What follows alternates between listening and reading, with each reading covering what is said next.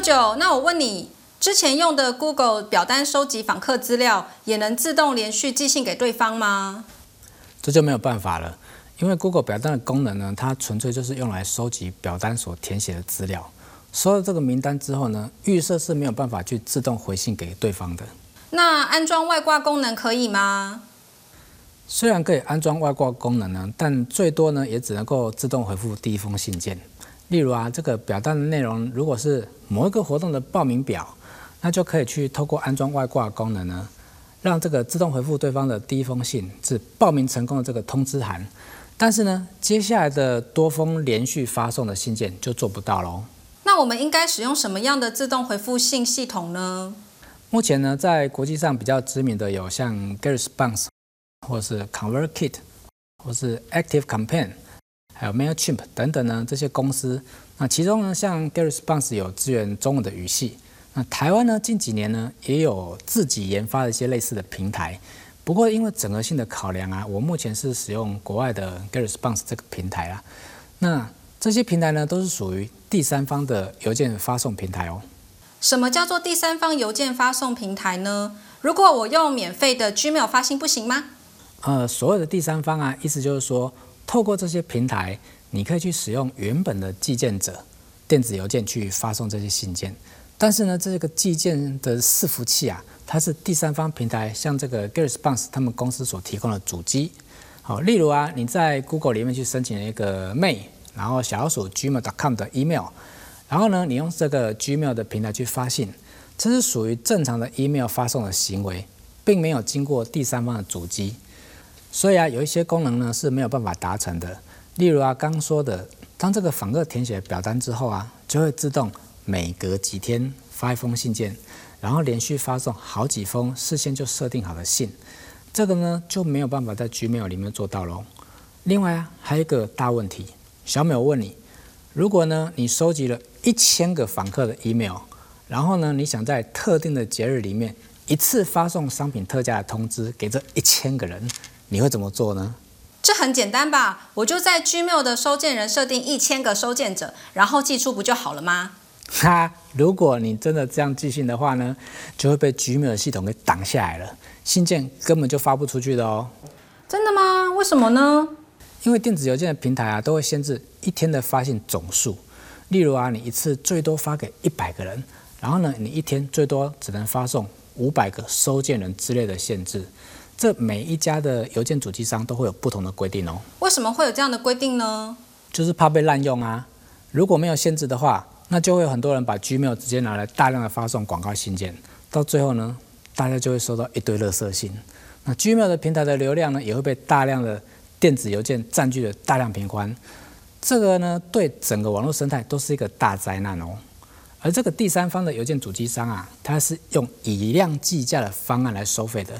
例如说，你的名单量在五百人以下，好，一千人以下，或者是两千五百人以下，好之类的分级，或者呢是在搭配功能的分级不同来收费，这样呢才不会有滥发信件的问题啊。哇，原来发送信件也有这么多学问哦。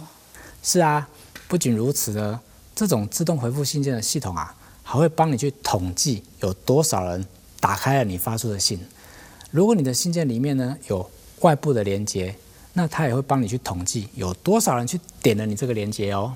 所以这些功能在 Gmail 都没有吗？这种统计信件发出的开信率和点击率啊，在一般的邮件平台通常都没有的。所以呢，大家才会愿意去付费使用这个第三方的邮件系统提供的服务。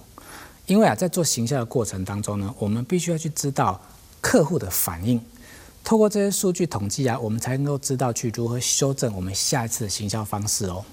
那如果我发出了一封 email 给一千个人，但是只有一百个人把信件打开，我该怎么修正呢？哇，你又问到重点了。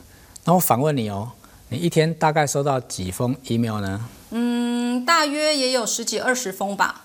那你会不会每一封都点开来看呢？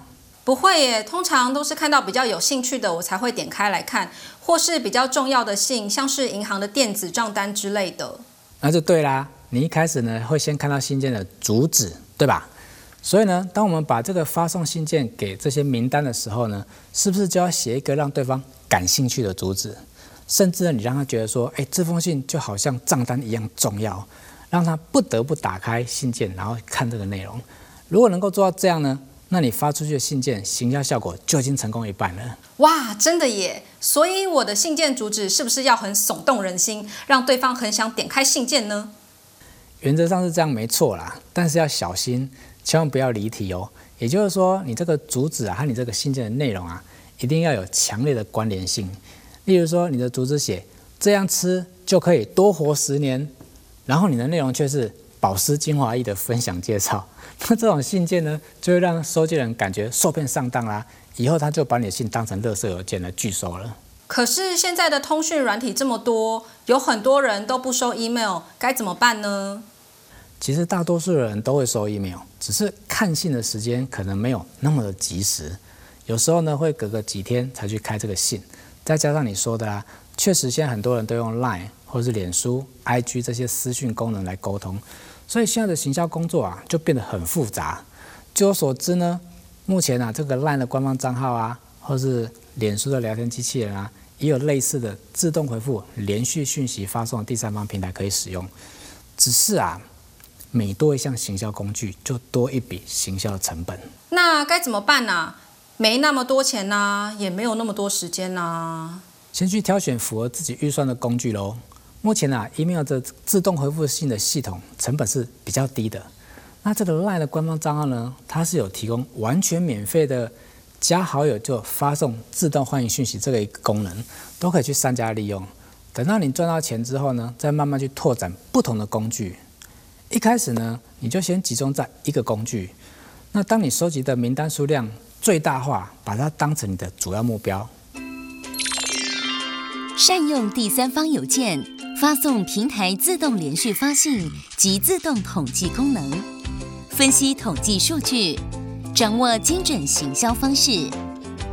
另可依自己预算挑选 Line、FB、IG 私讯功能与访客联系，增加行销机会。